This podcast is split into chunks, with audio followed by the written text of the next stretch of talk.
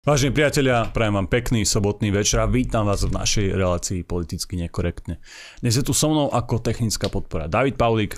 Vážení, vítajte dnes, nezabudnite zase, ako vždy, telefón, telegram a e-mail, takže píšte a potom budete môcť volať.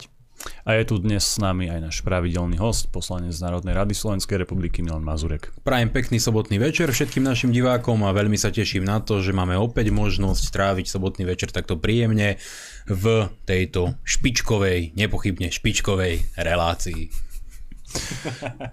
Dobre, samozrejme. David by chcel na úvod uh, niečo povedať k včerajšku a k tomu dnešnému trošku posunutému začiatku. Áno, vážení, ospravedlňte nás, uh, vyskytli sa nám nejaké technické problémy, pracujeme na tom, v dôsledku toho nám to včerajšie vysielanie vypadlo, bohužiaľ, dúfam, že už do toho pondelka to pôjde všetko ako má. Uh, nevieme zatiaľ, kde je presne problém, ale budeme na tom pracovať, aby sme už uh, neriešili tento problém. Môže sa aj stať, že behom dneška to občas vypadne, ale tak dáme, to nejak, dáme nejakú prestávku, keď to bude veľmi zle a, a prečkáme to, dúfam. Chcem povedať, že e, ten obraz, ktorý občas zamrzáva, to je našimi kamerami, to sme si toho vedomi, ale už naozaj pracujeme na náprave a verím, že niekedy od tej jary by sa to mohlo rozhýbať a určite budete mať kvalitnejší obraz. Čo sa týka včerajšieho a dnešného výpadku, tak nejakí stroskotaní zúfalci píšu na telegrame, teda, že nás oni zablokovali a že nás zrušia a tak ďalej. Mne sa to skôr zdá, že to sú tie technické technické problémy, na ktoré sme zvyknutí, teda, že je to trošku uh, menej konšpiračné, že niekde asi zlý ale ľudský faktor, uvidíme teda čo s tým. A určite nám dajte vedieť, hej, do toho četu, že či ide všetko tak, ako má, alebo nie, keď uvidíte nejaké, uh, nejaké sekania, keď vám bude blbnúť zvuk, obraz a tak ďalej, určite, určite nám napíšte, David sa na to pozrie a budeme, pokúsime sa s tým bojovať, tak nech je tá naša relácia čo najviac kvalitná. Dobre, Miňo, predsa len sme nemali politicky nekorektne e, dosť, dosť dlho. Je už polovica januára, máme nový rok, tak čo si za ten nový rok zatiaľ dokázal, ako, ako ten rok 2023, e, či je pre teba úspešný, neúspešný zatiaľ, alebo ako prežívaš? Svojím spôsobom máš pravdu, ja som si to ani neuvedomil, že my sme ešte v tomto roku 2023 nemali tú možnosť vysielať z tohto štúdia a k našim pravidelným a verím tomu, že čoraz viac a viac aj novým divákom. A preto určite využijem túto príležitosť a chcem všetkým, aj keď s takýmto neskorením popriať ešte raz. Všetko dobré do nového roku, naozaj nech sa vám darí, nech máte veľa šťastia, veľa zdravia a nech je ten rok pre nás všetkých úspešný, predovšetkým v tom zmysle, že sa zbavíme konečne tejto tragickej vlády, ktorá nás takýmto spôsobom už celé roky ničí a že si budeme môcť v predčasných voľbách, čo najskorších predčasných parlamentných voľbách, navoliť vládu novú, ktorá môže napraviť čo najviac z tých krívd, ktoré sa tu napáchali za celé tie roky a začať dávať Slovensko konečne dokopy, pretože to je nevyhnutné a to v tejto chvíli potrebujeme najviac. Takže môj nový rok sa nesie v znamení najprv takej malej chrípkovej epizódy, ktorá mi pokazila to vysielanie v minulú sobotu, za čo sa taktiež ospravedlňujem všetkým divákom, ale s teplotou by sa mi asi nevysielalo úplne najlepšie a nebolo by to ani najzdravšie pre Davida a Janka, keby sa tu mali nakaziť.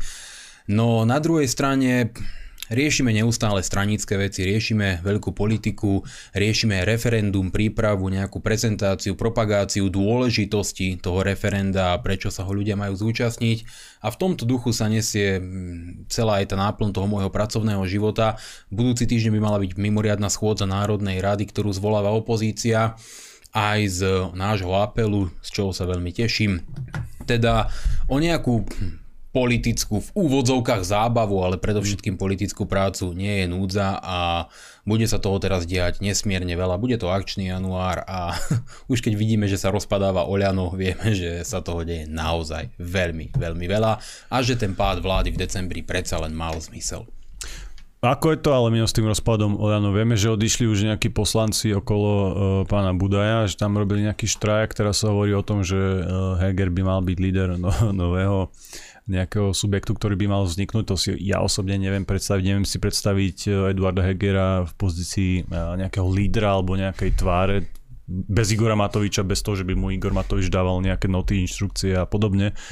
Takže e, podľa mňa je to taká nereálna predstava skôr ešte na úrovni nejakých konšpirácií, ale uvidíme, ako sa to vyvinie, hej, veď tej politike sa deje všetko, tak e, čo si myslíš, pre, pri Igorovi Matovičovi stále ale ostávajú tie, e, tie možno najväčšie SA alebo tie stálice, Pročkovci a podobne, ktorí to môžu podržať. A Eduard Heger na druhej strane rozbil iniciatívu za teda za novú vládu, aby, aby získal podporu v parlamente tých 76 poslancov pre nejakú svoju novú vládu, tak uh, ako to vyzerá, vieme, vieme si predstaviť takýto obraz, že by reálne vznikla ďalšia takáto vláda, do, dajme tomu napríklad do tých predčasných volieb, alebo bez tých predčasných volieb teraz mimo referenda. Ja si myslím, že ty si veľmi veľkorysý človek, pretože ty si nevieš predstaviť Eda Hegera ako e, premiéra, alebo teda ako lídra a príde ti to ako konšpiračná teória, mne to príde ako science fiction, pretože ja si neviem Eda Hegera predstaviť ani ako muža a to už je dosť uh, silná urážka, dúfam, že ju niekedy bude počuť, pretože to, čo tento človek predvádza, to, čo dnes predviedol, tuším v slovenskom rozhlase, kde vysvetľoval, že vlastne podnikatelia sú sprostí, že prišli vysoké jasne. faktúry, to len dokazuje, čo je to za človeka. No a ako je to s rozpadom toho Oľanu, tak uh, ono je to úplne klasické, keď potkany vyliezajú z potápajúceho sa Titaniku a snažia sa dostať na čo najvyššiu palubu, prípadne do záchranného člnu, aby ho ten Titanic nestiahol ku dnu. Dnes, kto má oči, kto vidí, kto počuje, kto chápe, kto nie je úplne pomiatnutý alebo v nejakom alkoholickom opojení, chápe taktiež, že Igor Matovič je ten potápajúci sa Titanic a že kto sa Igora Matoviča bude držať, tak ho spolu so sebou stiahne, v tomto prípade nie hlboko pod hladinu, ale do nejakej ríše divov, ríše zázrakov, ríše, kde máte Joža Pročka, Milana Kuriaka a e, možno Romanu Tabák, teda nie, tá už odišla, ale aj Igora Matoviča a to celkom stačí. Už s Igorom a Jožom v jednej miestnosti musí byť určite zábava. Mimochodom, keď si spomínal toho Pročka, ja to spomeniem, lebo je to veľmi zaujímavé. Ja som bol e, uprostred minulého týždňa alebo to tak sa mi zdá niekedy, nie teda začiatkom tohto týždňa, už sa mi to všetko točí. Bol som v Detve a e, do Detvy som šiel cez Rimavskú sobotu, lebo sme tam mali zastávku v jednej pizzerii, ktorej narastli platby z 1800 na 23 tisíc eur mesačne. Podľa Hegera si za to môžu sami.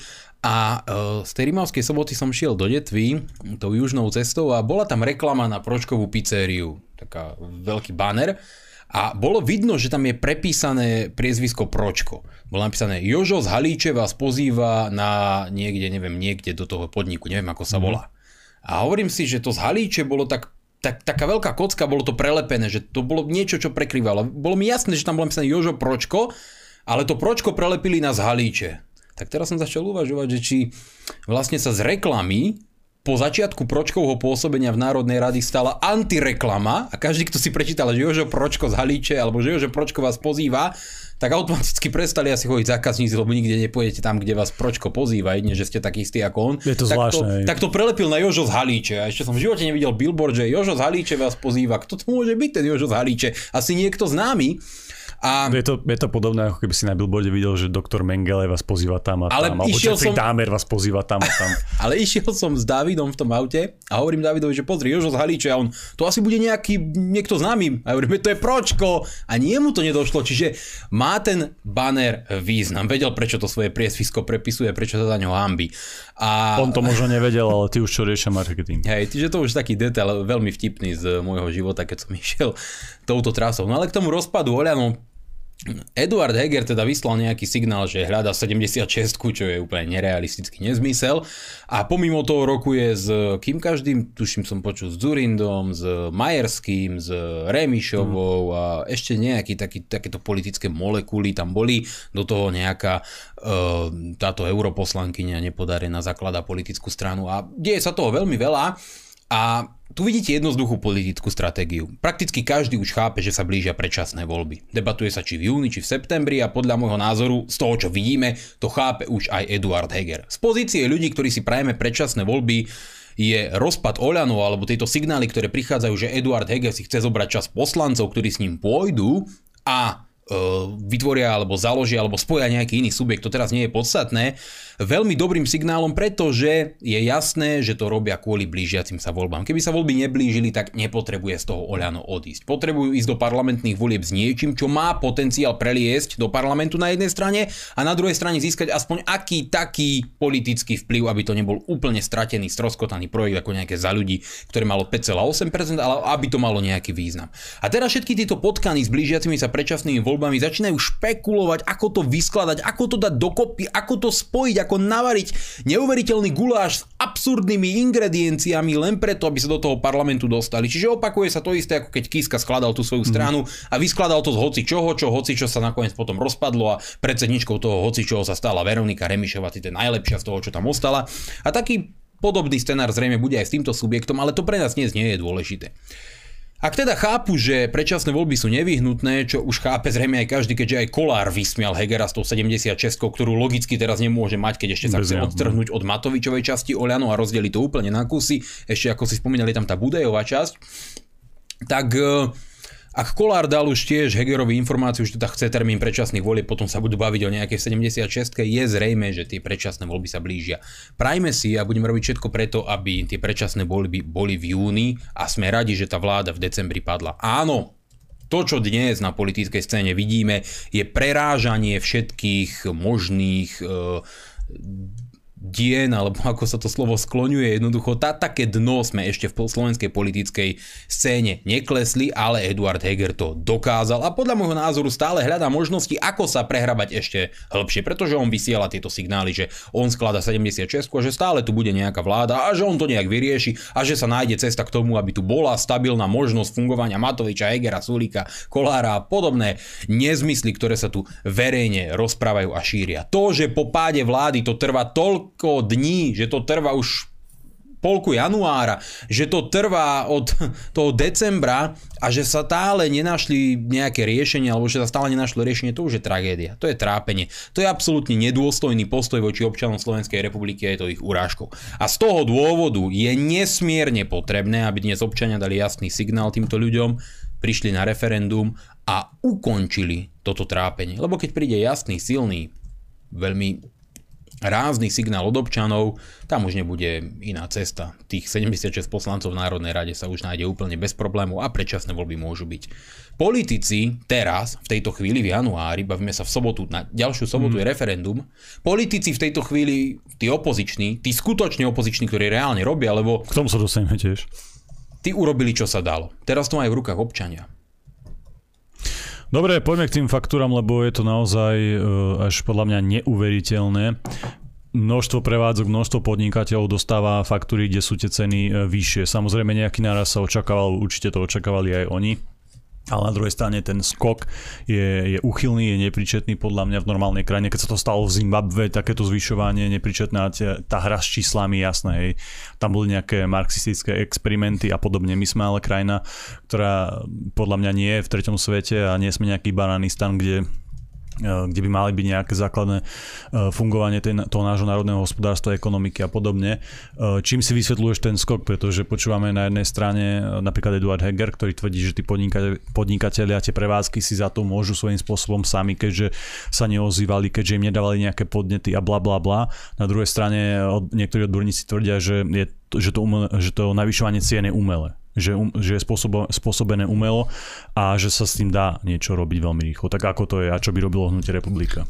Jednoznačne je to navyšovanie cien úplne umelé. Viete, my už od minulého roka, od začiatku, lebo už na začiatku minulého roka 2022 sa hovorilo o narastajúcich cenách plynu, o konfliktoch s Ruskom, o tom, kto kde škrtí plyn, ja to nejdem riešiť, ale podstatné bolo to, že cena plynu neustále narástla na tých tzv. svetových trhoch, to znamená v rámci tých burzových špekulácií, lebo to je, to je niečo strašné. A Celý čas sa tu hovorilo o možných opatreniach, akým spôsobom pristúpiť k tomu, aby elektrická energia spolu s týmto plynom a cenami tepla, ohrevu teplej vody pre ľudí, pre podnikateľov a tak ďalej nerástli do nepričetných výšin. A my sme už vtedy od začiatku hovorili o tom, že ak ďalej necháme, aby proces obstarávania elektrickej energie, či už pre domácnosti alebo pre celé prevádzky, prebiehal spôsobom, akým prebieha, to znamená týmto nelogickým, že Elektráreň sídliaca na Slovensku, Slovenskej republike, vyrobí elektrínu a následne ju akože fiktívne ponúkne na nejakej medzinárodnej burze, kde je kopec XY subjektov, ktoré s ňou môžu špekulovať hociakými spôsobmi, od rôznych Sorošov a podobných ľudí, ktorí neváhajú zlikvidovať, zničiť, zrujnovať aj celé štáty, ak je to potrebné pre vlastné blaho a pre vlastný zárobok. Oni nemajú svedomie, oni nemajú nejaké zábrany, oni skrátka hrajú číselné kódy a užívajú si svoje luxusné jachty v Karibiku. To je proste nepredstaviteľné. A následne pri tomto umelom super navýšení cien, ku ktorému došlo, jak to Sulik nazval, zlyhaním trhu, krása, tak následne to kupujú spoločnosti, ktoré nám distribujú uh, túto elektrickú energiu. Tento medzistupen, tá burza je úplný úlet, normálne, že úlet, to ani nemusí byť súčasťou kapitalizmu, to je proste nonsens. A tieto distribučné spoločnosti ju potom ďalej so svojím ziskom predávajú jednotlivým eh, odberateľom, teda domácnostiam, firmám. Neberte ma mm. ako toho, ktorý vám to tu do detailov vysvetlí, ktorý tomu do detailu rozumie, ktorý vám presne povie všetky rozdiely, pretože nie som energetik, ale za celú tú dobu sa na vás nalepia všetky tie veci a očakávate predovšetkým vysvetlenie od tých ľudí, prečo je nemožné z pozície štátu zakročiť tak, aby občania mali lacnejšiu energiu. A druhá dôležitá téma, boli emisné povolenky, ktoré Európska komisia neustále uvaľovala a stále uvaľuje v násobne vyšších a vyšších cenách na jednotlivých producentov e, elektrickej energie a e, ako oni hovoria, že ekologicky nákladné priemyselné spoločnosti. To sú sprostosti ako traky. To znamená ďalšie a ďalšie dane pri výrobe artiklu, ktorý potrebujeme k svojmu životu všetci. Ak teda vieme, že narastá cena energie alebo cena plynu výrazným spôsobom a že to ohrozuje domácnosti, ohrozuje to občanov, ohrozuje to podniky, tak predsa čo je na tom zle, ak pristúpime k tomu, že systém tých emisných povoleniek skrátka zrušíme. Ja sa pýtam, majú v Číne rovnaký systém a zaťažujú vlastných podnikateľov pri rozvoji, vlastný priemysel pri rozvoji rovnakými cenami emisných povoleniek. Zaujímalo by ma to, lebo všetci tvrdia, keď som sledoval tlačovku veľkých priemyselníkov na Slovensku, zástupcov priemyslu, ktorí hovorili o tom, že asi budú prepúšťať, nevedia čo bude, nikto im negarantuje, nevedia aké budú ceny a že dnes im výrazne konkuruje vo výrobe e, produkcia z Ázie, kde majú lacné ceny energii. Tak sa pýtam, ako môžu mať v Ázii lacné ceny energii, keď tá elektráreň, ktorá vyrába tú elektrínu, ktorú potrebujeme i na Slovensku, ten zásobník plynu na Slovensku je plný, ako nám hovoria. Prečo majú v Ázii lacnejšiu cenu energie? No asi nemajú rovnaký mechanizmus obstarávania týchto komodít, ako máme my tu vyspelý kapitalistický západ, kde pár nenažrancov a oligarchov sa obohacuje na ochudobňovaní celej spoločnosti. A to nie je nejaká super socialistická idea alebo túžba po vláde proletariátu, čo tu hovorím. To je o tom, že pár parazitov skrátka kontroluje celý trh a vytvára nám fiktívny dojem, že každý z nás tu môže obchodovať na nejakej burze a zarábať veľké peniaze a pritom to je dopredu rozohratá krásna hra, kde vo výsledku vidíme to, čo dnes nastalo. To znamená, že obyčajným ľuďom, živnostníkom, kaderníčke, manikérke, proste prevádzkovateľovi reštaurácie, majiteľovi fitness centra, malým podnikateľom, ľuďom, ktorí buď robia len sami na seba ako živnostníci, alebo zarábajú niek- zamestnávajú niekoľko ďalších ľudí, prichádzajú faktúry, ktoré sú totálne nepríčetné, ktoré sa nedajú zaplatiť. Ako má zaplatiť pizzeria v Rimavskej sobote, ktorá doteraz platila za elektrínu 1800 eur mesačne, naraz 23 tisíc eur. Ako? Ako sa to dá? No nedá. Jednoducho môžu buď zavrieť, prepustiť všetkých ľudí, povedať im, hm, bohužiaľ, prišli ste o prácu, skončili ste. A teraz Hovorí štát, že oni im poskytnú dotácie. To znamená, všetko nad 200 eur na megawatt hodinu e, im poskytne štát nejakú dotáciu a že im to preplatí. Že 200 eur za megawatt hodinu je asi dvoj alebo trojnásobok toho, čo platili rok predtým. Čiže aj to je už samozrejme likvidačné. A ďalšia otázka je, ak majú nejakú dotačnú schému spustiť vo februári, čo majú robiť do, dovtedy? zaplatiť raz 23 tisíc, druhýkrát 23 tisíc a, a potom žiadať a tretíkrát majú zobrať hypotéku, aby mohli platiť elektrínu, lebo pre takúto pre takúto verziu ich dnes štát stavia. A potom je tu ešte jedna otázka. Prečo má štát prísť a zobrať peniaze tých istých ľudí, aby vykryl nenažrané zisky niekoľko málo subjektov, ktoré predávajú elektrickú energiu 10 násobne drahšiu, ako je jej výrobná cena? Prečo by to štát mal dotovať z daní občanov Slovenskej republiky, keď štát má dnes účinné mechanizmy na to, aby to nemusel robiť. A zoberte si tú dôležitú a podstatnú vec. Keď išlo o likvidáciu ľudí, keď išlo o prenasledovanie ľudí, o popieranie ľudských práv, keď išlo o to, aby ľuďom vedeli skákať po hlavách a likvidovať ich po všetkých stránkach, vedeli prísť núdzovým stavom a zakázať vám všetko. Všetko vám zakázať. Ale keď dnes by mali vyhlásiť núdzový stav v oblasti energetiky a povedať, elektrina sa bude predávať za toľko. Nebudete stratoví, ľuďom sa to zvýši o 10, o 20% napríklad, ale nebude sa im to zvyšovať o 300, 400, 500%, ani 200%, ani o 100%, lebo to všetko je likvidačné. A takto to jednoducho bude, je tu núdzový stav. Bohužiaľ, vaše burzovné špekulácie, vaši nenažraní distribútory, ktorí z nejakých mne nepochopiteľných príčin zdvojnásobili cenu za distribúciu, teda za tie káble, za to, že existujú a že sa starajú o to, aby fungovali. Z mesiaca na mesiac stúpli dvojnásobne náklady na distribúciu. To nemá realitu, opodstatnenie, ale môže sa to nastať len preto, že Úrad pre reguláciu sieťových odvetví takúto politiku umožnil, lebo tam máme týchto géniov z tejto vlády. No a keby štát povedal, že títo ľudia jednoducho nebudú svojim nenažraným spôsobom zarábať na chudobe občanov, ale naopak, že je tu hľadisko a národno-štátny záujem občanov Slovenskej republiky na prvom mieste, tak sa to dá bez problémov vyriešiť. A štát má tieto mechanizmy, aby klepol po prstoch nenažraným oligarchom a postavil sa za ľudí. Ale nechce ich využiť. Nevyužíva ich a nemá záujem nič urobiť preto, aby sa takýmto spôsobom mohlo ľuďom pomôcť. Čiže to, čo tu dnes vidíme, to, čo tu je postavené kompletne na hlavu, je výsledok výsledkom vlády, ktorá kašle na záujmy občanov Slovenskej republiky a vlády, ktorá nechce Slovákom pomáhať nastaviť veci tak, aby to mohlo fungovať. Či už ide o malých podnikateľov, alebo o veľký priemysel, ktorý zarába, alebo teda zamestnáva 10 tisíce ľudí.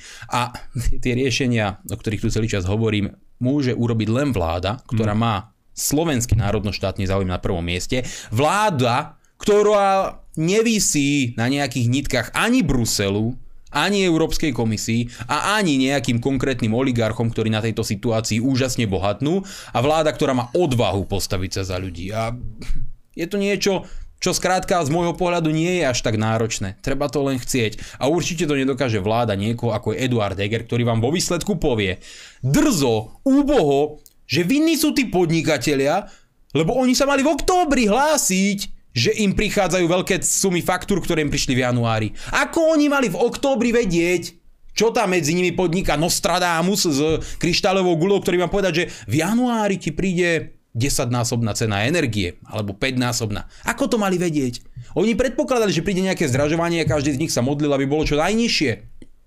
Ale že im prídu toľko násobné ceny, no ktorý ten malý živnostník to mal vedieť? A jemu sa nestiažovali, on prosto to akceptujú. Ako môže toto jeden síce odvolaný premiér a zároveň aj úbohý chudák, ale ako môže toto jeden človek vôbec povedať? Ako sa môže takto vysmievať ľuďom? A ich úlohou predsa bolo vyriešiť to s tými distribučnými spoločnosťami tak, aby cez Úrad pre reguláciu sieťových odvetví a nastavenie zákonov Slovenskej republiky prišli s riešením tak, že vy to budete predávať maximálne za túto a za túto sumu. A je to nastaviť to tak, aby tieto firmy neskrachovali, ale aby pochopili, že v tomto krízovom čase je jednoducho záujem občanov Slovenskej republiky a udržania hladkého, plynulého hladkej plynulej prevádzky našej ekonomiky nevyhnutný. To znamená, tých možností je hrozne veľa a dostávame sa opäť k tomu základnému záveru. To sa aj nebaví o sankciách, lebo to je, to je tiež jeden z dovedkov a dôsledkov toho, čo títo blázni narobili, lebo uh, keď sa vrátim do marca 2022, tak nám povedali, že za niekoľko mesiacov Rusko skrachuje, nebude mať peniaze na to, aby financovalo svoju armádu a vojna na Ukrajine skončí. Je január 2023 a jediný, kto krachuje, sú slovenskí živnostníci, slovenské podniky, Slovensko páda na hubu a štát to ide dotovať z peňazí tých istých ľudí, ktorých pripravuje o budúcnosť, zadlžovať ich a toto nikam nevedie, to je úplná katastrofa No a ja neviem, už skrachovalo to Rusko, alebo ešte nie, povedzte mi, možno vy to vidíte lepšie ako ja, ale mne to príde, že všetko to, čo nám rozprávali, boli bláboli, keci a že by za to mali brať, byť brány pre trestnú zodpovednosť, lebo ak raz chceli viesť vojnu s Ruskou federáciou, tak ju mali viesť účinnými prostriedkami, ktoré asi mali nejakú efektivitu, ale oni vedú vojnu s Ruskom tak, že vedú vojnu proti vlastným občanom. A, ako Slovensko ublížilo Rusku za ten rok? To by ma zaujímalo. Čo sme Rusku urobili? Akým spôsobom Putin preplakal? Koľko nocí kvôli tomu, že Slovensko voči nemu dalo sankcie? Ja sa pýtam, ako chcem to vedieť.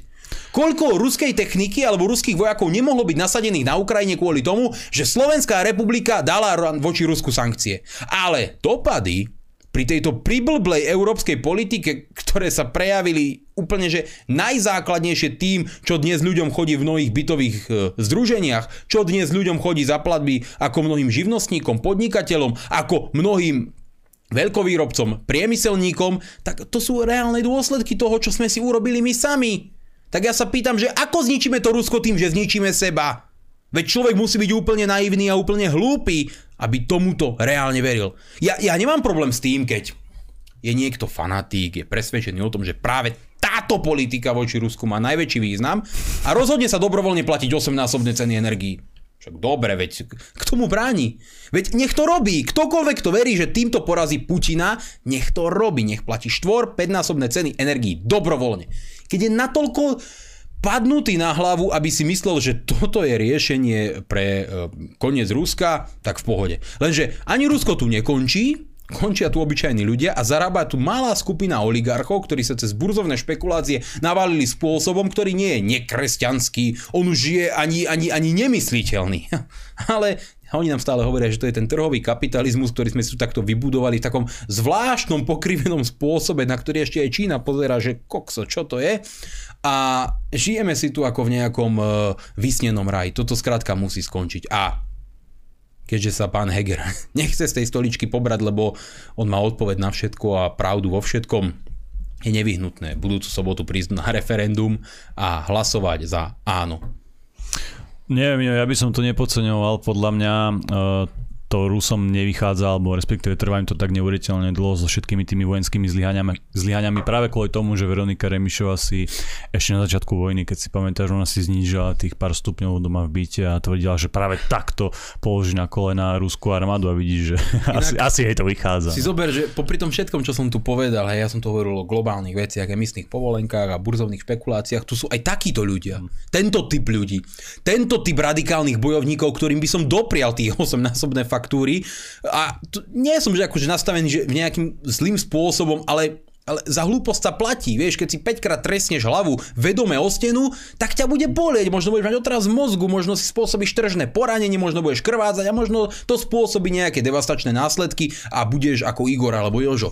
Ale prísť s touto teóriou a ešte ju vedeckým spôsobom omhajovať v televíznych debatách, že to vám vážne význam, znižiť si o 2-3 stupne teplotu, že na tomto my to Rusko dáme dole, to je volanie o pomoc a volanie o urýchlené akutné psychiatrické vyšetrenie. A dnes, kto to nechápe s odstupom tých mesiacoch, nech ide a spí niekde vonku, nech si užíva zimu, nech robí niečo, čo naozaj mu prinesie ten vytúžený diskomfort v tom jeho živote, aby naozaj porazil to Rusko, pretože títo ľudia, ktorí toto prezentovali, že svetrom proti Putinovi a 2 stupne dole proti Putinovi, to je e, taký, taký, taký zvláštny ľudský druh, že keby nemal ostatných ľudí, tak zahynie. Normálne zahynie. To je ako, ako vírus alebo parazit, ktorý potrebuje iného, aby prežil. A títo ľudia sú neschopní života. Normálne ako neživota schopní. Proste oni, keby nemali zvyšok spoločnosti, ktorej môžu zároveň ukazovať, akí sú sprostí, tak by nemohli žiť. Oni by zanikli, zahynuli, umreli od hladu, od smedu. Pretože tí ľudia už spôsobom, ktorý myslia a ktorí vám ukazujú verejne, čo sú schopní povedať, čo sú schopní robiť, ako sú schopní trízniť vlastné deti nižšou teplotou, lebo bojujú proti Putinovi, radiátorom. Títo ľudia sú dokonalým príkladom neživota schopnej ľudskej bytosti a darwinista by to nazval, že ako to len, že prí, výber, alebo výber. prírodzený výber, alebo nejaká prírodzená, prírodná selekcia. A toto je nejaká spoločenská selekcia. Že je to... Ale to je práve naopak, mne toto nie je spoločenská selekcia, veď títo ľudia, ktorí si opísal ako expertka Remišova, uh, oni v zásadnej miere ovplyvňujú dianie v Slovenskej republike, takže oni sú na tých najvyšších priečkach. No dobre. Oni, keby to bol naozaj ten prírodzený výber, tak sú niekde ako tá nedotknutelná kasta, sú na smiech, hodil by si im pár centov a zabával by si sa na ich uh, činoch. Hej. Ale tu je to naopak na Slovensku oni sú tí, tí vybraní, oni sú akože tá elita, ktorá tu rozhoduje, ktorá tu ťahá za nitky a ktorá naozaj do veľkej, veľkej miery ovplyvňuje aj môj, aj tvoj, aj všetkých našich divákov každodenný život. Je určite eh, na diskusiu, že či takíto ľudia by za predpokladu, že by sa spoločnosť riadila tými istými zákonitosťami, ktoré platia v prírode, eh, boli schopní života v takejto spoločnosti. Lebo ak áno, tak by to bola naozaj asi nejaká kasta sluhov a podriadených... E, Blázno, kasta bláznov. Kasta bláznov, cirkusantov, naozaj by si platil za to, aby ti ich ukazovali v cirkuse, pretože oni naozaj majú len to šťastie, že je tu spoločnosť, ktorá nejakými vzájomnými väzbami a miliardov rôznych konexí drží pri živote aj takúto formu tuposti lebo to sa inak nedá. To sa inak naozaj nedá, vieš, to, to je presne ten Že typ naša ľudí... spoločnosť bráni tomu prirodzenému výberu. Očividne áno, proste elementy, ktoré by za normálnych okolností v prírode zahynuli vlastnou tuposťou, sú v našej spoločnosti vystavované z najvyšších možných miest, lebo, lebo to, to, to je na hlb, hlbokú nejakú psychologicko-filozofickú debatu ale Veronika Remišová je presne ten človek, ktorý si zadne na konár a začne ho píliť a hovorí vám, ako je to super, lebo bude mať drevo. To, že je 3 metre nad zemou, to ju netrápi. Alebo lepšie, to nedomyslí, lebo nie je schopná, nemá tú kapacitu na to, aby to domyslela, vieš. No a, to je a problém. tým, že má mandát od ľudí, je to ako keby tí ľudia No. tvorili špeli, áno, že toto je vlastne dobrý nápad a ďakujeme za takúto super víziu. Ja Ale dobre, povedať aj takto. Uh, David, daj teraz uh, nejakú prestávku a potom budeme pokračovať aj ďalej. Dobre, uh, veľmi dôležitá téma, ktorá je samozrejme aktuálna, je to referendum. Spomínali sme, že uh, bude na ďalšiu sobotu a to je veľmi dôležité, pretože v tých médiách sa o tom až tak veľa nehovorí a možno tá osveta v tomto smere nie je až taká, ako by mohla byť. Vzhľadom na dôležitosť tejto udalosti, tak všetkým pripomínam, že o týždeň je to referendum.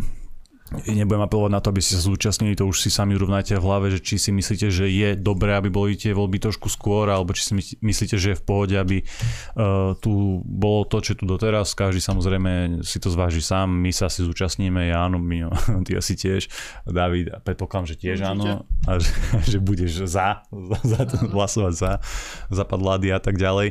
Čiže tak, Miňo, spomenul si ty na začiatku, že referendum je síce opozičná iniciatíva, bolo by zvláštne, keby to bolo zo, zo strany nejakých vládnych subjektov, samozrejme, ale predsa len ale podľa mňa, keby to naozaj bola ako celoopozičná iniciatíva, že by sa celá opozícia do toho zapájala, tak aj to referendum je, by, mal, by malo oveľa väčší ohlas, podľa mňa určite by malo aj oveľa väčšiu účasť, ja si netúfam odhadnúť, že aká účasť bude, verím tomu, že bude samozrejme referendum úspešné, ale určite by malo väčšiu, väčšiu účasť a u viac ľudí by to rezonovalo, keby naozaj sa zapájala celá opozícia možno nejakou systematickejšou spoluprácou. Samozrejme tie opozičné subjekty sú rôzne, sú tam ľudia s iným možno hodnotovým nastavením, s inou minulosťou, s inými víziami, ale tí voliči to dali dokopy tak, ako to dali, že je tu nejaká opozícia, ktorá by teoreticky mala spolupracovať a keď je tu referendum, tak práve tá spolupráca by sa tam mala zhmotniť v tom referende, lebo za to asi, asi to referendum reprezentuje spoločný cieľ pre celú opozíciu. Tak prečo to vlastne ťahá iba republika a vedľa republiky aj ten smer? No ja si toto úprimne neviem vysvetliť uh, nejakým priamým, nejakými priamými slovami, že títo ľudia kašľú na Slovensko alebo sa boja predčasných volieb a chcú, aby referendum bolo čo najmenej úspešné, aby zotrvali ako poslanci čo najdlhší čas, pretože ja neviem, od LSNS ja som nevidel doteraz jediné slovo k referendu, čo je akože, akože tragédia, ak hovoríme o opozičných stranách a boji proti vláde. Hlas takisto úplne minimálne aktívny. De- Denigen to dobre napísal, že ako keby hlas na jednej strane hovoril, že áno, áno, my sme za referendum, ale na druhej strane, keď referendum dopadne zle, alebo že príde málo ľudí, tak e, aby s tým neboli veľmi spájani, lebo oni chcú byť spájani len s úspechmi. A možno to aj tiež istá forma motivácie, čo je z môjho nastavenia, z môjho pohľadu ako človeka, ktorému ide o zmenu, chce tú zmenu presadiť a za každú cenu sa bije za tú zmenu úplne, že skreslené, zvrátené, je mi to jednoducho cudzie, je mi cudzie, aby som teraz nerobil aktivity naplno, len preto, že to možno dopadne zle a budem e, mediálne spájaný s niečím, čo mohlo dopadnúť zle. To je, to je úplne perverzné, to je správanie sa, ktoré je možno dobre pre nejakú firmu, ale nie pre politickú stranu, ktorá má zhmotňovať istý súbor myšlienok a názorov na riadenie štátu. To znamená presadzovať nejaký súbor naozaj e,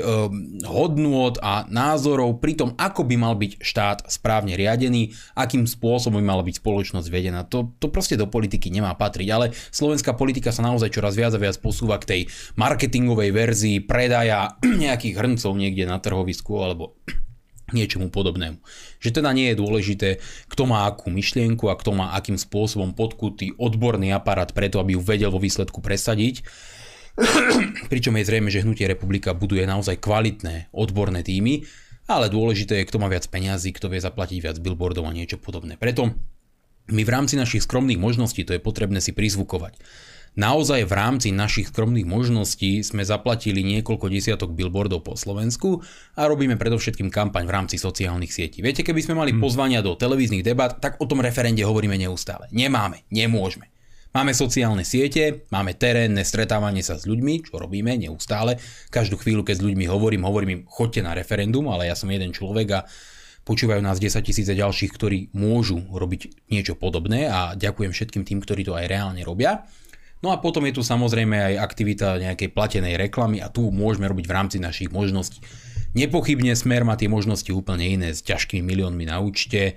Je to neporovnateľná vec. Hej. Teraz Napríklad Milan Uhrik sa stal najúspešnejším slovenským politikom na Facebooku v počte interakcií, to znamená toľko, koľko dali ľudia zdieľania lajkov na tie jednotlivé príspevky na celom Slovensku. Dosiahol to s úplne mizivým rozpočtom v porovnaní napríklad so smerákmi, ktorí platia približne, čo viem, 30 tisíc eur mesačne, podľa tých starých údajov v roku 2022, neviem koľko to je teraz, alebo či sa to zvyšovalo, 30 tisíc eur mesačne do reklamy na Facebooku. 30 tisíc mesačne. To my nedáme ani za 3 roky. Ne? Za 3 roky. To, to proste nepredstaviteľné, hej? ale takáto gigantická strana si to môže dovoliť. My sme odkazaní na to, aby sme v tom politickom zápase presadzovali naši, naše myšlienky len tým, že tá myšlienka sama o sebe má takú hodnotu, alebo možno aj takú kontroverznosť niekedy, že to ľudí presvedčí o tom, aby to zdieľali, šírili, jednoducho dostávali ďalej. A tie naše myšlienky, ako sa ukazuje, aj tá naša prezentácia, má na tých sociálnych sieťach dopad, lebo v tej prvej peťke všetkých slovenských politikov sú dvaja z republiky, teda Milan Uhrik a ja, aj napriek tomu, že ten náš rozpočet je prakticky nulový. Takže robíme naozaj, čo sa dá, preto aby sme to odprezentovali ale dôležité nie je len samotné referendum, pretože naozaj teraz to majú v rukách občania a môžu robiť všetko mm. preto, aby dali možnosť sami sebe, sami sebe odvolávať ďalšiu vládu a vyhlasovať predčasné voľby. To je referendum o ľuďoch a pre ľudí. Je to o tom, aby sa moc v štáte z rúk psychopatov, ako napríklad v SAS, ktorí najviac bojujú proti referendu, lebo oni tvrdia, že referendum je protidemokratický nástroj, Čiže hlasovanie ľudí v demokracii proti demokratický nástroj a hovorí to niekto, kto sa považuje za liberála. Famózne, yep. fantastické. Oni nie sú liberáli, oni sú neomarxisti. Alebo, dobre, keď už sa nehráme na to, že tie pojmy znamenajú to, čo znamenali kedysi, lebo ich eh, samozrejme význam sa ďaleko spotvoril a transformoval na úplne inú formu, než tomu bolo v 19. storočí, tak títo súčasní slovenskí liberáli majú tak totalitné zmýšľanie, že ak liberalizmus znamená to, čo reálne predstavujú oni, tak je to vo výsledku naozaj neomarxizmus, čo je volanie po totalitnej forme riadenia spoločnosti a títo ľudia to naplňujú do bodky. Čiže referendum je nedemokratický nástroj, lebo ak by ľudia mali mať možnosť odvolávať vládu, s ktorou nie sú spokojní, za predpokladu pri súčasnom nastavení 50-percentného kvóra, to znamená, viac ako polovica platných voličov v Slovenskej republike by musela prísť a povedať, nechceme túto vládu, chceme predčasné voľby, tak pre Saskárov a ďalších psychopatov je to nedemokratické.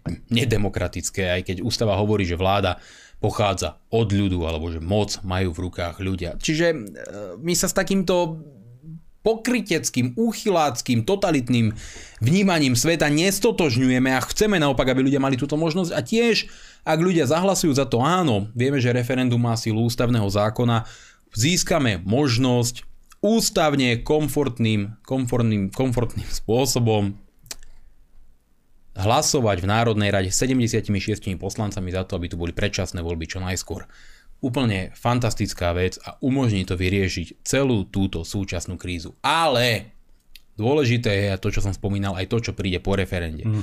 Pretože ak má byť výsledkom celej tejto snahy a predčasných volieb to, že sa vymenia nejakí títo pozliepaní e, klauni, blázni, zlodeji, sociopati, Náďovia, Matovičovia, Hegerovia, Mikulcovia, za nejakú zvláštnu vládu, ktoré bude sedieť Zurinda, Majerský, Heger a možno Pellegrini, no tak to samozrejme nemá žiaden zmysel. A preto je veľmi dôležité, aby ľudia brali tie nadchádzajúce voľby ako možnosť fantastického reparátu po katastrofe, ktorá nastala po voľbách vo februári 2020. Majú možnosť fantasticky napraviť skazenú situáciu, ktorá stala obrovské množstvo ľudí ich slobodu, živobytie, ale aj samotné životy.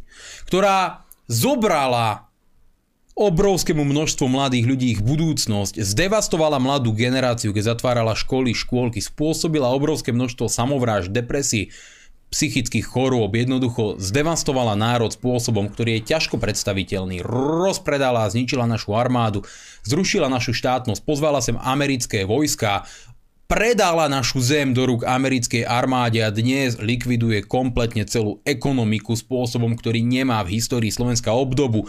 Zadlžila Slovensko rovnakým spôsobom ako 20 rokov minulých vlád, ako celá to, to, to, sa, to, to sa, ako celá generácia politikov to dokázali títo za 3 roky, to je, to je niečo šialené, niečo neuveriteľné a ak my chceme, aby konečne nastala nejaká zmena a že je tu čo naprávať a je tu čo dávať dokopy a je tu, čo, je tu ako minimalizovať škody, ktoré tu nastali, tak potrebujeme v Národnej rade silnú vlasteneckú stranu, silnú národnú stranu. To znamená, hovoríme o 15 a možno aj viac percentách pre vlastneckú stranu, ktoré tu reálne sú.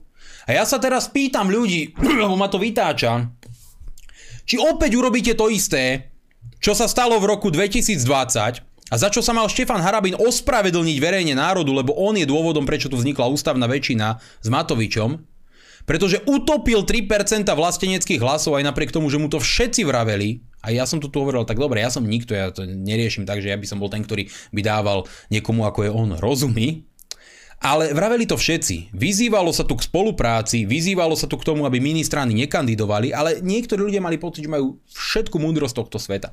A tie 3% mohli znamenať tých 4-5 poslancov, vlasteneckých poslancov, ktorí prepadli do zabudnutia, lebo tá jeho strana vlásť mala 2,90 niečo my ale keď sa pozriem na, prepáčte, do toho skáčem, len aby som teda to aktualizoval. Keď sa dnes pozrieš na sociálne siete, na Facebooky a tak ďalej, tak vidíš tam tých ďalších internetových bojovníkov, ktorí sa pasujú zase do role nejakých politických spasiteľov. Veď každý sa môže zapať do tej politiky, veď to je super na tej demokracii, že zatiaľ môže byť každý človek politicky aktívny a nejakým spôsobom sa snažiť presadzovať tú svoju víziu. To je absolútne super.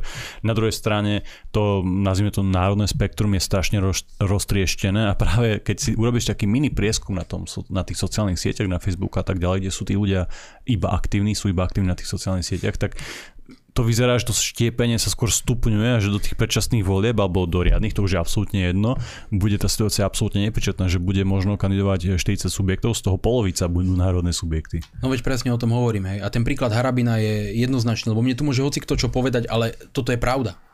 No 95, a 95 Harabinov je dnes už aspoň 10. Áno, 95 poslancov mala vládna koalícia. 3% vlasteneckých hlasov prepadlo do zabudnutia, čo mohlo kľudne znamenať 4-5 poslancov. A Matovič tu nemusel dve tretiny svojho teroru vôbec realizovať, lebo tu sa potrebovalo meniť ústavu na to, aby to bolo všetko možné. A mohli to len preto, že mali takúto pohodlnú ústavnú väčšinu. A nešlo tu o to, že by tú chybu nikto neprehľadol, nikto ju nevidel. Naopak, tu bolo vyzývané k tomu, aby tá vlast nekandidovala, aby to nerobili, aby nešli do toho a netrieštili národné hlasy. Tvrdohlavosť, ego a možno iné záujmy vyhrali a tie 3% hlasov sa utopili. Už dnes môžeme plakať nad rozliatým mliekom a mohol by sa za to Štefan Harabin ospravedlňovať, no naopak napri- všetkým nadáva, na všetkých kidá a vidí vínu všade okolo, len nie v sebe, ale o to dnes nejde. Tento príklad, kedy sa 3% vlasteneckých hlasov utopilo v zabudnutí, ďalšie 3 niečo utopila SNSK a ďalších jedno niečo utopili ďalšie strany, to je viac ako 7% vlasteneckých hlasov, ktoré ostali pred dverami Národnej rady a všetci tí poslanci sa prerozdelili tým, ktorí získali najviac, v tomto prípade Oľano. To je praktická matematika, nazvime to škola života, politického života. A dnes už sa nehráme o fazulky. Ak majú ľudia pocit zodpovednosti za to všetko, čo sa tu udialo, tak dnes už nemôžu uvažovať o tom, že budú voliť stranu, ktorá zase získa 2, 1 alebo 3% Proste dnes nemá cenu voliť tieto mikrosubjekty a míňať tú energiu a hlas na to, aby podporovali ich ďalšie pôsobenie, pretože to vo výsledku bude znamenať, ja vám to hovorím s plnou vážnosťou a ja sa toho fakt nechcem dožiť, lebo už toho budem naozaj uh, deprimovaný, ale budem z toho sklamaný, bude to nesmierne ťažké. Ak tam republika príde a bude mať 8% a zase 7% nejaká 3% SNSK, nejaká Huliakova, neviem čo, 2% a ďalší 1,5%, potom sa budeme všetci pýtať, ako je možné, že vládu skladajú progresívci.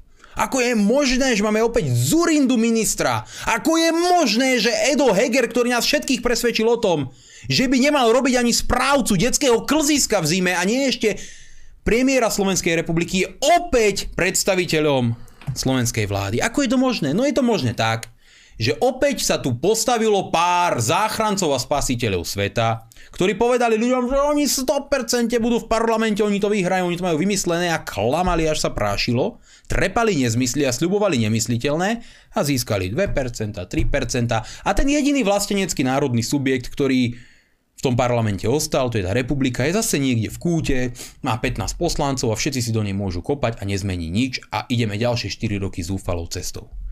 Ja sa pýtam, či nám toto stojí za to.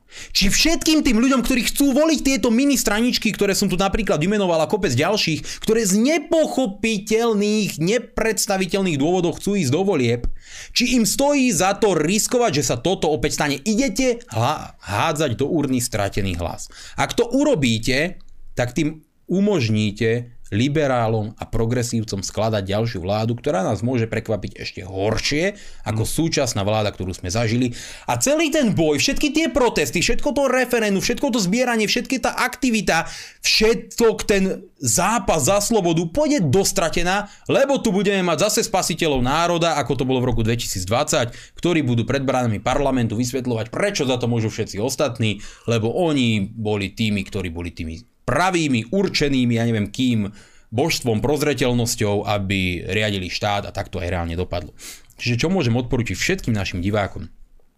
Ak vidíte a chápete vážnosť tejto situácie, používajte tieto argumenty v diskusiách. Vy ste tá sila, ktorá môže zavážiť, ak už nie pocitom nejakej nejakej láskyplnosti, nejakej náklonnosti k nejakému politikovi, ale pocitom zodpovednosti, uvedomovania si tejto hrozby, aby zvážili svoju voľbu týchto mikrosubjektov a uvedomili si, že radšej volím na istotu a zvolím tú republiku, aj keď s ňou nesúhlasím na 100%, ale na 90% a mám problém s tým alebo s tým, ktorý tam je, ale kružkujem nejakých iných, ale mám 15% vlastenecký subjekt, ktorý môže niečo reálne zmeniť a môže byť silnou súčasťou vládnej koalície, ako hlasovať za stranu, ktorá mi sľubuje hory, doly, nemá žiadny odborný aparát, žiadne skutočné reálne štruktúry, ale je tvorená facebookovými videami a statusmi a nemá žiadne reálne politické skúsenosti.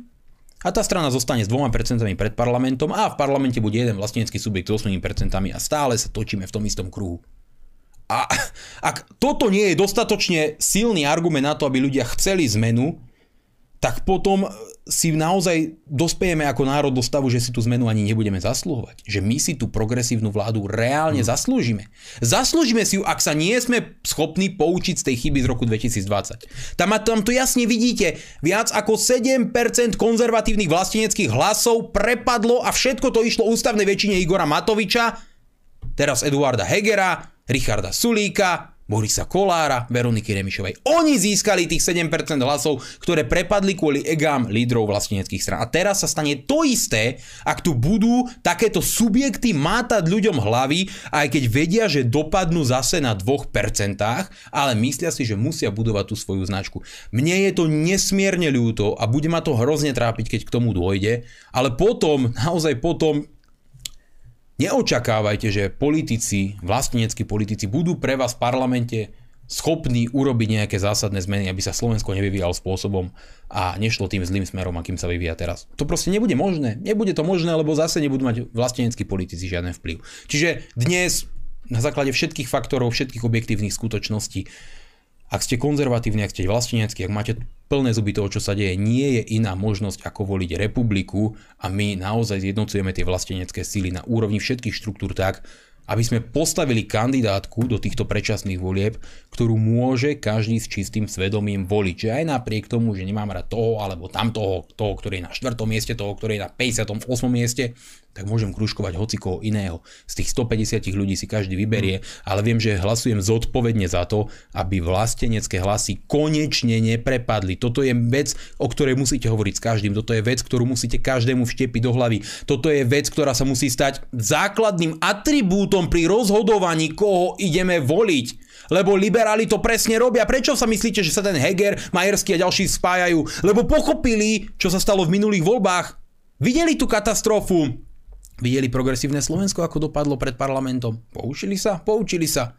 Videli, že KDH skončilo pred parlamentom. O, o čom stále hovoria? No o tom, že nechcú, aby tie hlasy prepadli, že chcú, aby sa zjednotili, aby sa dostali do parlamentu. Tak to isté musia urobiť vlastenecké sily a vlasteneckí voliči. Ak to nie sú schopní urobiť tí lídry, ktorí sa prezentujú ako vlasteneckí lídry, tak to musia urobiť voliči. Musia jednoducho, musia hlasovať za tú najsilnejšiu z nich bez akýchkoľvek proste ďalších špekulácií pre pretože to dopadne katastrofou. Dobre, Vino, teraz trošku na inú tému. Viem, že máš rozčítanú túto knihu. Musím odporúčať všetkým veľmi Prečítanú. aktuálnu. Už máš prečítanú dokonca. Jednoznačne. Wow, si dobrý, keď si to stihol tak som ťa trošku podcenil, pretože nie sú tam žiadne obrázky, iba text, takže dosť veľa čítania pre teba možno. Tak ale keď ma hodnotíš svojim subjektívnym pohľadom, je to jednoduché, ale nie, ja čítam aj knihy bez obrázky. Každopádne Otvorené sprísanie je aktuálna kniha, autor e, je jeden zo zakladateľov žánru sci-fi, ktorý sa niekedy pred približne 80-90 rokmi e, stretával s tou vtedy svetovou elitou, ako bol Churchill, Stalin a tak ďalej a oni e, ho mali veľmi radi, nechali sa ním ovplyvňovať jeho víziami a práve tie jeho vízie sú opísané v tejto knihe a naozaj na tú knihu potrebuješ mať silný žalúdok, pretože to, čo ten autor opisuje, sú podľa mňa veľmi zlé a nebezpečné, ľudí, e, nebezpečné veci, nebezpečné javy pre každého človeka, ktorý má nejakú lásku k národu a nejaký pozitívny vzťah aspoň tým elementárnym individuálnym e, slobodám. A práve e, to podľa tej vízie má byť zrušené.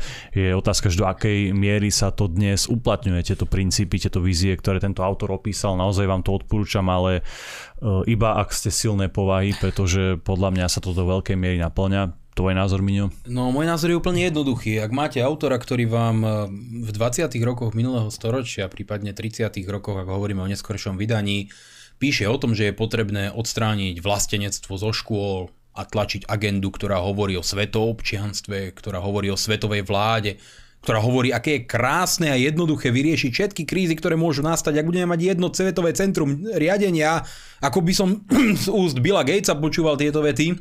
Ak máte niekoho, kto vám pomaly pred 100 rokmi alebo aj viac pre, ako pred 100 rokmi hovorí o tom, že musíte zničiť e, náboženstvo, že musíte zničiť všetky hodnoty, vlastenectvo a že musíte zrušiť hymny, vlajky a všetko, čo ľudí spája a buduje nejakú súdržnosť a nahradiť to všetkým tým mixovaním. Otvorene píše, že nič také ako uh, jednotlivé ľudské rasy nesmie existovať, ale treba to všetko premiešať dokopy. Tak to tam normálne píše v tej knihe. A potom sa pozriete na dnešný svet a hm, pozriete sa, že či náhodou tu niekto nebuduje jednu svetovú vládu, či sa centrá riadenia a moci nedostávajú na čoraz užšie a užšie miesto. Na nejakom konkrétnom, eh, v nejakej konkrétnej mocenskej štruktúre, či tu nie je agenda na likvidáciu vlastenectva a likvidáciu výchovy detí k zdravým, mravným a tradičným hodnotám, či je tu agenda k rozkladu hodnôt, či si niekto z tej knihy niečo zobral a z ďalších podobných takýchto kníh od degenerovaných úchylákov, ktorí ale mali obrovský vplyv už len z toho dôvodu, že boli naozaj dobrí spisovatelia a e, mali aj mnohé kreatívne a veľké myšlienky a vedeli prísť úžasnými príbehmi, čo je samozrejme na škodu, keď práve ľudia, ktorí sú talentovaní v jednej veci, dokážu prezentovať úchylné a zvrátené nebezpečné veci rozkladajúce spoločnosť na inej strane. A títo ľudia, ktorí mali hlas a ktorí boli obľúbení pre niečo úplne iné, ako napríklad Wells kvôli vojne svetov a ďalším sci-fi dielam, ktoré sa stali ako už dnes klasikou a úplne nemysliteľné ako literárne klenoty, tak práve títo ľudia eh, mali zástupy podporovateľov, lebo si povedali, keď je niekto takto inteligentný, takto sčítaný, takto vzdelaný a pohybuje sa v tých najvyšších vrstvách spoločnosti, ten asi niečo vie a tento s nami nemôže chcieť z, zle. No a výsledok je taký, že tie veci, ktoré tam čítate, sa dnes naplňajú. A keď sa človek spýta, že prečo má čítať takéto knihy alebo takéto diela, tak z môjho pohľadu úplne jednoducho, aby na jednej strane vedel predvídať, čo ho čaká v budúcnosti, a že čo títo čo ľudia budú dobre. chcieť ďalej e, prezentovať alebo presadzovať. A na druhej strane dokonale chápal ideologickú podstatu ich konaní, to znamená, čo ich asi vedie k tomu, aby robili to, čo dnes robia. To, čo my inštinktívne tradicionalisticky, konzervatívne naladení ľudia považujeme za nesprávne, lebo e, agenda toho zvráteného neomarxizmu a liberalizmu, ktorý sa tu presadzuje veľmi aktívne, my inštinktívne cítime, že je to zlé, je to proste protiprirodzené, je to, je to, je to nesprávne. A naopak to vlastenectvo a tie tradičné hodnoty, to je to správne. A z tohto dôvodu poznať tie ideologické pohnutky je vždy len a len zbraňou vo vašich rukách. Lebo čím vy lepšie poznáte vašho nepriateľa, tým lepšie viete proti nemu bojovať, pretože viete cieliť na to, čo je pre ňo dôležité a viete cieliť tú kritiku na skutočne kritiku hodné miesta. To znamená, že si nemilíte, nemilíte si príčinu s následkom a viete útočiť tam, kde je to potrebné, alebo brániť sa voči tomu, čo je potrebné a chápať, prečo je to potrebné, pretože tento človek vám to hovorí úplne na rovinu a mne sa z toho naozaj zdvíhal žalúdok a cítil som maximálne opovrhnutie nad týmto autorom ale prečítal som si to, pretože to opäť e, rozvinulo moje poznanie a niečo mi to dalo. Čo je... Čiže zhrnutie obsah strašný hororový, ale kniha ako taká dobrá potrebná. No, obsah je strašný hororový nie preto, že by si sa nad tým zasmial, ale preto, že on sa reálne naplňa. A že sa naplňa dnes, že, že to, čo sa deje, nejaká... To je to podstatné. To, čo sa deje, nie je nejaká súhra alebo súhrn náhodných procesov, ktoré sa náhodne objavili. Tu niekde nejaká likvidácia vlastenectva, tu niekde LGBT aktivizmus, tu niekde proste zmeny 59. pohľavia, tu Európska únia, budovanie štruktúr, jednotná svetová vláda. Uh, Svetová zdravotnícka organizácia, že to nie sú veci, ktoré sa náhodne tu a tam objavili a deje sa to len tak, lebo by sa to proste uh, takýmto spôsobom uh, organicky aj tak vyvinul. Ale je to niečo, čo títo ľudia predpovedali, niečo, čo títo ľudia chceli, niečo, čo títo ľudia mali vytvorené s jasnými ideologickými základmi a niečo, čo sa naplňa podľa ich plánu. Dobre, toľko naša knižná, uh, knižný typ, knižné odporúčanie, recenzia. David, daj prosím ťa nejakú prestávku. Po, po prestávke dáme priestor samozrejme vám a vašim otázkam. Dobre priatelia, ja vás vítam späť po prestávke v časti, ktorá je venovaná práve vám a vašim otázkam. Budeme radi, keď nám budete volať. David už zobrazil telefónne číslo.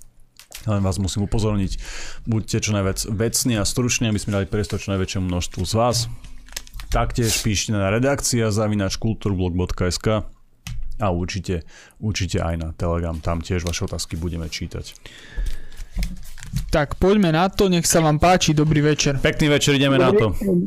Pekný večer, ja sa k tomu pýtať nemám, čo povie na to, e, čo ten Mako hovoril o Matovičovi, e, že aké podvody s ním e, robil a druhá vec, či tieto voľby, čo budú budúci týždeň, čiže ten ESET nebude jednoducho to skúšať nejako mani- zmanipulovať. Ďakujem, Ďakujeme. a veľmi pekne. Ďakujeme, majte sa, dovidenia. Ďakujem veľmi pekne. Ja som zachytil akurát e, informáciu o tom, že ten známy kajúcník Petrov, ktorý figuruje v obrovskom množstve prípadov, ktoré vedú k eh, prenasledovaniu opozičných politikov alebo bývalých nominantov eh, bývalých vládnych strán, či už oprávnenie, neoprávnenie, ja neviem, ale už len z toho obrovského množstva pochybností vyplýva, že je tu neskutočne veľa špiny, ktorá by určite stála za to, aby bola prešetrená a nie je mysliteľné, aby tento človek sa na nahrávke otvorene priznal, že eh, optimalizoval alebo robil niečo pre Matoviča, zrejme optimalizoval dane, neviem, môžeme sa len domnievať, ale hovoril to hm, spôsobom, ako keď sa človek priznáva k trestnej činnosti a nie ako, že pokosil som mu trávu a dostal mm. som mhm. za to 100 eur na faktúru. Čiže e, v prípade Igora Matoviča rozhodne nehovoríme ani o obyčajnom človeku, ani o čestnom človeku, ani o slušnom človeku, ani o zodpovednom človeku, ani o vzdelanom človeku, ale hovoríme o obyčajnom prostom podvodníčkovi, lumpovi a človeku, ktorý je veľmi pravdepodobné, že ešte môže skončiť práve on ako ten, ktorý bude zadržaný, ak sa všetky tieto veci potvrdia, pretože z môjho pohľadu ako občana, podľa môjho názoru, znejú neskutočne vážne A nie je to sranda, ak sa niekto, kto je kajúcnikom a usvedčuje a posiela do väzenia množstvo ľudí, priznáva, že s Matovičom robil nejaké biznisy už, ja neviem, kedy v roku 2014. To, to, to nie je žiadna sranda. A čo sa týka toho referenda, tak mm, nie, ESE to nezmanipuluje. E, tam sa bude hrať iba na to, aby znížili tú účasť, lebo tam 99% ľudí, ktorí príde hlasovať, príde hlasovať kvôli tomu, že chce hlasovať za to áno. A neviem, ako by to zmanipulovali, že teraz uh, zmažu 50% tých ľudí, ktorí budú hlasovať a dajú to za... Pe- to je, to by videl každý, každý v okreskovej komisii. Mne sa, tie, mne sa tie teórie s esetom vo všeobecnosti nepáčia. Nehovorím, že nemôže niekedy dochádzať k takéto manipulácii. Po technickej stránke by sa to asi dalo spraviť, ale presne na to je tam tá kontrola v tých jednotlivých komisiách. Ten systém kontroly už máme overený. Ja som sám bol jeho súčasťou na viacerých úrovniach a vieme, že eh, od tej okrskovej až po tú štátnu, kde sa dajú tí ľudia delegovať, tak tam k tomu podvodu jednoducho dôjsť nemôže. Môže dôjsť k zlyhaniu ľudského faktora, hej, že sa niečo zle no. napíše, prepíše a tak ďalej, ale to sú jednotlivé prípady, ktoré aj tak väčšinou už nemajú ten konečný vplyv. A tieto teórie sú zlé uh, podľa mňa preto, lebo odrádzajú ľudí od tých činov, od konkrétnych skutkov, lebo veľa si možno povie, že kašľú na to, nejdem sa zúčastniť referenda, nejdem sa zúčastniť volieb, aj by som volil možno toho Míňa, Fica, hocikoho, ale nejdem, lebo ESE to aj tak zmanipuluje, tak kašlem na to. A toto asi práve chcú tí progresívci diskusii. Ja keby som bol progresívec, veľmi by som sa tešil, že vás práve nejaká teória o esete odrádza. Ja inak e, tiež nad týmto uvažujem, že neviem, kde sa zjavil ten eset, lebo ja eset absolútne nemám rád. Ja keď som dostal parlamentný notebook, bol tam eset, tak som to odinštaloval ako prvé proste z princípu. Princíp. Aj keby ma to nejakým spôsobom nikdy nešpehovalo alebo nejakým spôsobom to nezasahovalo do práce na tom počítači, tak už len vidieť to logo mi zdvíha žalúdok na toľko, že ho tam nechcem.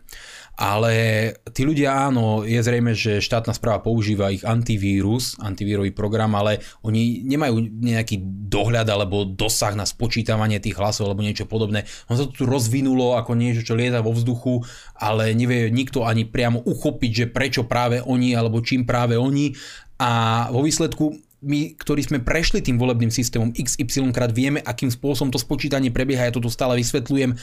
To sa nedá zmanipulovať jedine, že by sme všetci boli blbí a vo výsledku tú zápisnicu, ktorú máme v rukách z tej okrskovej komisie, porovnáme so zverejnenými výsledkami a vidíme, že to nesedí. Ale to sa ešte nestalo. To sa ešte nestalo. Raz pamätám, minulý voľbách sa riešilo, že jedna kandidátka Uh, tvrdila, že dostala o dve preferenčné hlasy, o dva preferenčné hlasy viac, že v okrskovej komisii v nejakej dedinke v okrese Michalovce zle zrátali krúžky, ktoré mm. dostala, ale strany hlase sedela, eh, hlasy pre stranu sedeli, len jej krúžky vraj dva boli zratané zle, čo bolo úplne irrelevantné, keďže ani 5000 krúžkov naviac by nepomohlo k tomu, aby bola v Národnom rade, ale toto som zachytil a uh, preto mi to naozaj príde um, nekonštruktívne, ak budete šíriť tieto teórie o esete a manipulácii volieb, lebo fakt len odradíte množstvo ľudí k tomu, aby reálne voliť išli a ako povedal Janko, z progresívneho hľadiska je to veľmi dobrá teória. Poďme na ďalšieho volajúceho. Dobrý večer. Pekný večer, máte priestor, počúvame.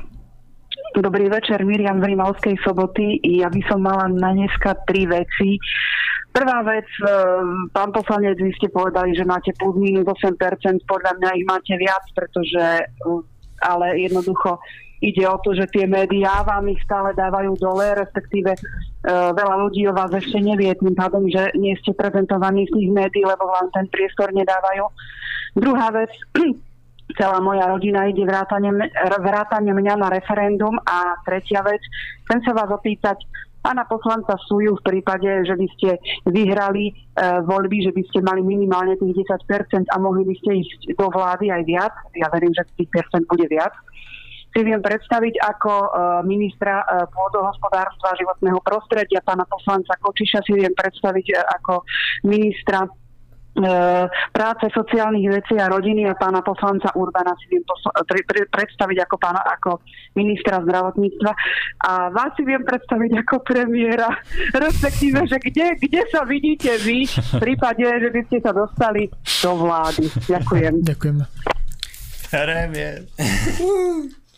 Si sa tak opustil, Janko. Eh, ďakujem vám veľmi pekne. Ja tiež chcem veriť tomu, že máme tých percent čo najviac, ale poviem to takto, že dostávajú sa ku mne aj zákulisné informácie z prostredia rôznych mini subjektov a mini strán, ktoré sa v tých prieskumoch vôbec neobjavuje. To znamená, môžu mať 1%, 0,5%, 2% a po, dostáva sa od nich ku mne informácia, že aj k ďalším členom nášho hnutia, že musia ísť proti tej republike, lebo tam je potenciál osloviť národných voličov a musia ich z republiky stiahnuť ku nám, čo je akože šialené, ale reálne sa toto deje. Deje sa to, že proste niektorí na úkor úspechu iných chcú získať úspech svoj, čo vo výsledku prinesie to isté, čo v roku 2020, o čom som tu hovoril, čo je nespochybniteľný fakt, že 3% hlasov minimálne, ak nerátame SNS-ku, 3% hlasov išli dostratené, lebo niekto si nechcel nechať poradiť, lebo bol najmudrejší na celom svete a on bol líder.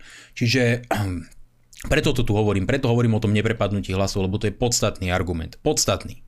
Je tých 3% môžu byť zásadný rozdiel. Ak budete mať 9% a 12%, môže to byť ten kľúčový faktor, ktorý rozhodne o tom, že progresívci, saskári a ďalšia svoloč nebude mať dosť hlasov na zvol- vy- vybudovanie vlády. Ale tých 3% tie 3% môžu chýbať, lebo ich vezme niekto, kto si povedal, že on natočil 50 videí na Facebook, tak musí byť v parlamente. To je, to je veľmi nebezpečná vec a treba na to pozerať s maximálnou zodpovednosťou pri každej voľbe. A čo sa týka tých jednotlivých ministerských postov, ja doprajem všetkým mojim kolegom, všetkým ministerstva, lebo viem, že sú to schopní, inteligentní a zodpovední ľudia, ktorí môžem veriť. A nemusia byť práve títo ľudia práve na týchto ministerských postoch. Hnutie republika buduje naozaj silný odborný aparát na to, aby sme mohli do tej vlády ísť zodpovedne a nepremrhali, lebo zoberte si to aj tak, že my tomu dávame všetko. Dávame tomu všetku svoju energiu, celý svoj život, sme prenasledovaní, médiami nálepkovaní, sme vláčení po súdoch, sme žalovaní, chcú nás zrujnovať. Dávame tomu všetky svoje peniaze, dávame tomu proste všetko, celú svoju tvár do, do toho boja, celé, svoj život, svoje rodiny, všetko. A potom prídeme do vlády a zistíme, čo tu budeme robiť, no my nevieme ako na to. A premerháme tie 4 roky, v celý ten boj, všetko to, čo sme doteraz museli urobiť preto, aby sme túto možnosť raz, daj Boh, získali a potom ju premrháme. Veď to je, to je šialené, to by sme boli totálne hlúpi a ja by som si toto nikdy v živote nemohol odpustiť, nielen z e, úcty k voličom, ale aj z nejakej sebaúcty, že prečo som to potom robil. Takže my ten odborný aparát budujeme a ak budú aj konkrétni odborníci na jednotlivých ministerských pozíciách, či bude ministrom zdravotníctva doktor Andrej Janco alebo doktor Miro Urban, to dnes nie je až tak vo výsledku e, podstatné. Dôležité je, že tam bude vlastenecký, presvedčený a zodpovedný človek, ktorý bude slúžiť ľuďom a nie finančným skupinám. A ja osobne nepotrebujem žiadnu ministerskú pozíciu, ja to tu hovorím stále. Mne stačí, že na tých pozíciách budú zodpovední, kvalitní a schopní ľudia, ktorí možno ale na jednej strane, ak sú odborníci, nemajú povedzme také rečnícke danosti, aby vedeli osloviť davy, masy, nevedia tie veci pomenovať s takou dávkou emócie alebo razancie, aby to oslovilo široké publikum, ale napríklad niekto iný z nás to dokáže a vydláždi týmto ľuďom cestu k tomu, aby oni mohli riešiť a budovať Slovensko. A my môžeme sa už len tešiť z toho, že títo odborníci tam sú a dohľadať na to, aby čestnosť a tieto zásady boli tým základným atribútom pri ich práci a rozhodovaní v kombinácii s ich odbornosťou. A ja budem mať z toho obrovskú radosť, kľudne pôjdem niekde. Ale možno, keby si veľmi, veľmi chcel, tak by ťa Miro zobral ako sekretárku a teoreticky by si sa takto dostal do vlády. Nech sa páči, ešte posledný volajúci, dobrý večer. Pekný večer, máte priestor. Tak nič. Dobre, Poďme na maily. Poď na mail, prečo nejaký jeden, dva maily. To bol telepatická otázka, ale bola. Poďme na to. Vypínam, to sa nedá počúvať. Sám Pavian Mazurek oslabil Kotlebovú stranu a teraz fňúka, no. že sa roztriešťujú národné hlasy. Vedel som, že, dost, vedel, že dostane hotovú stranu a nemusí sa starať o tzv. piky dostať do parlamentu. Cez chrbát Kotlebu sa dostal do parlamentu a potom ho no sú také nadávky a samé urážky, takže necháme to asi bez toho konca, ak sa teda divák nenahnevá, chápem. A na konci sorry ako, to si neprečítal. Sorry ako. Dobre, uh, akože nám takéto maily vôbec nevadia, však nenadávate nám, ale Miňovi, to je v pohode. Ale nie, chcem povedať, že toto by nemalo byť iba nejaká tá posledná časť, nejaká oslava kultúrblogu alebo Míňa a tak ďalej. Úplne pokojne, úplne v pohode.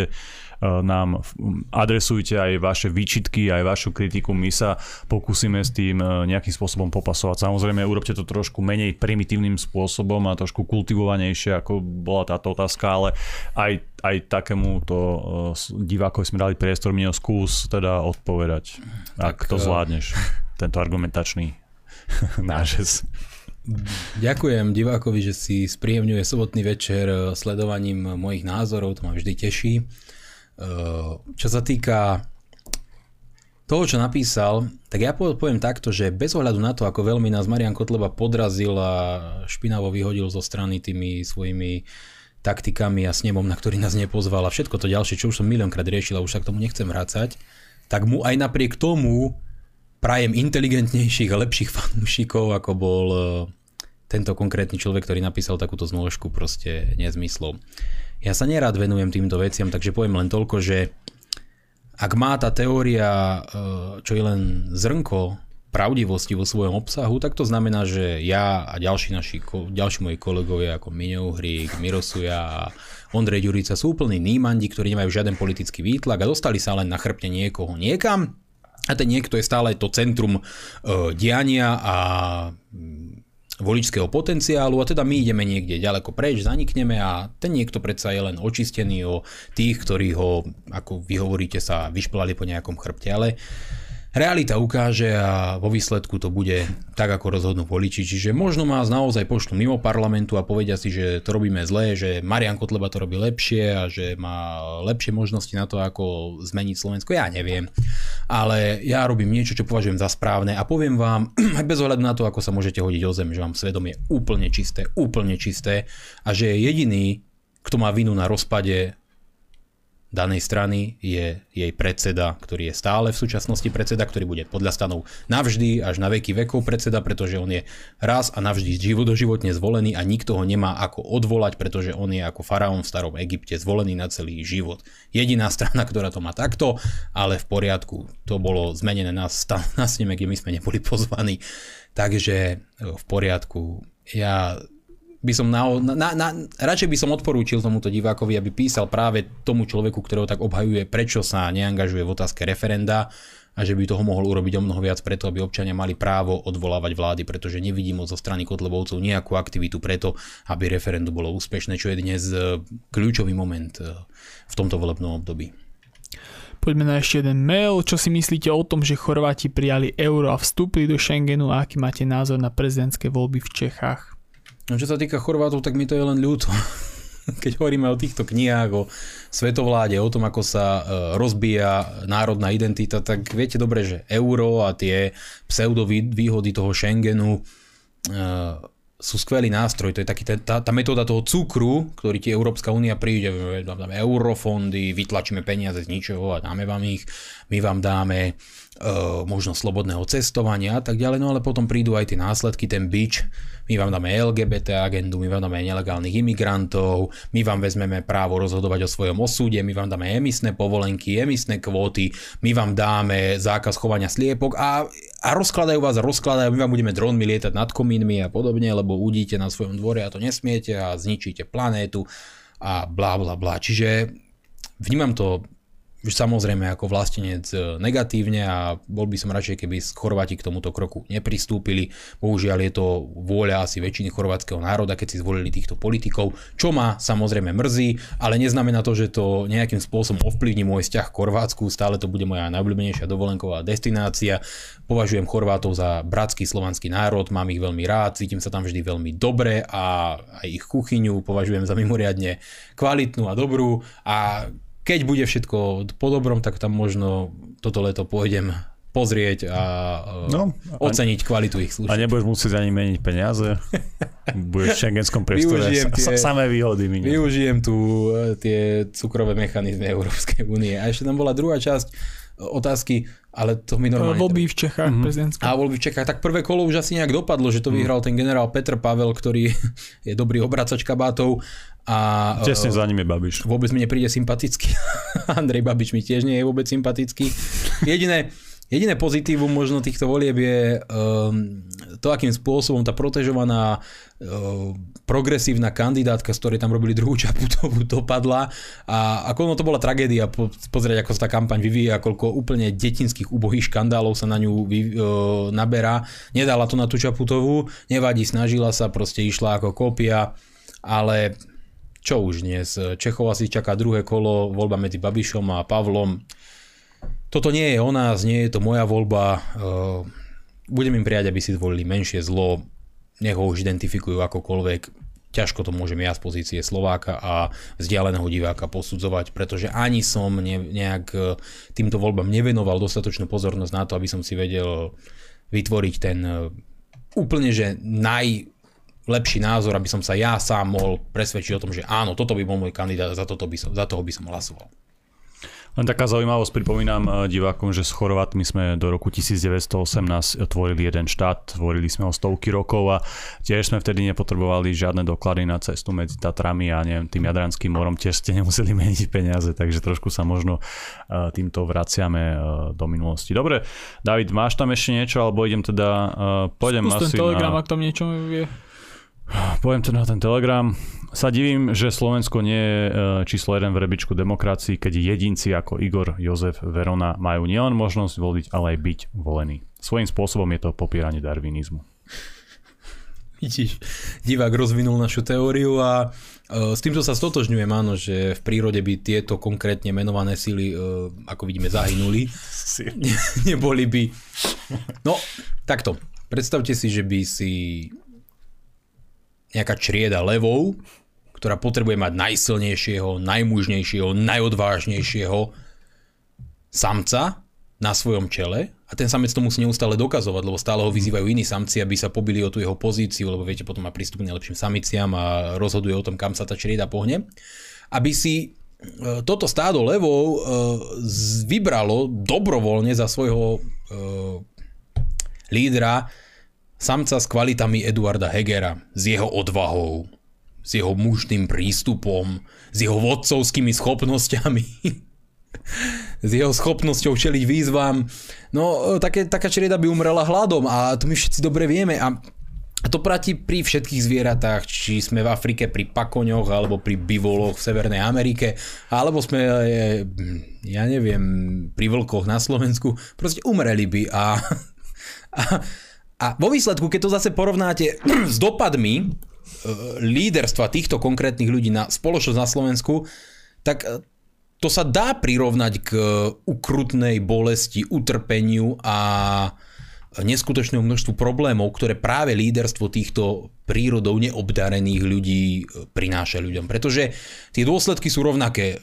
Ľudia padajú na hubu, prichádzajú vo všetko, začínajú hľadovať, kradnú im budúcnosť a vedú nás do záhuby. Takisto ako by v tej zvieracej ríši viedli tú svoju svo, svorku. Teraz majú akurát celý národ. Čiže prírodné zákony vo výsledku platia, akurát sa prejavujú tak, že v prírode je naozaj nemožné, aby boli tí jednotliví členovia toho stáda natoľko slepí, aby si zvolili práve takéhoto človeka. Ale o tom by sme možno vedeli viac mm. hovoriť s nejakým prírodovedcom, odborníkom, ktorý by nám tieto príklady vedel dať do porovnania, ale musel by mať zrejme správne politické názory a náhľady na to, aké kvality by v zvieracej ríši splňal Eduard Heger a Veronika Remišová, pretože my si ich môžeme len domýšľať. Možno keby tu sedel Edo Heger, on by sa naozaj videl ako ten levý, levý kráľ, proste ako, ako ten najsilnejší samec, naj, najväčší krokodil v Níle, proste, ako Simba, presne, on by sa videl jednoducho inak. Ale uh, my ostatní, aspoň v tomto štúdiu možno, mu pripisujeme trochu, trochu iný súbor vlastností. Veľmi pekný pozdrav do e-mailu.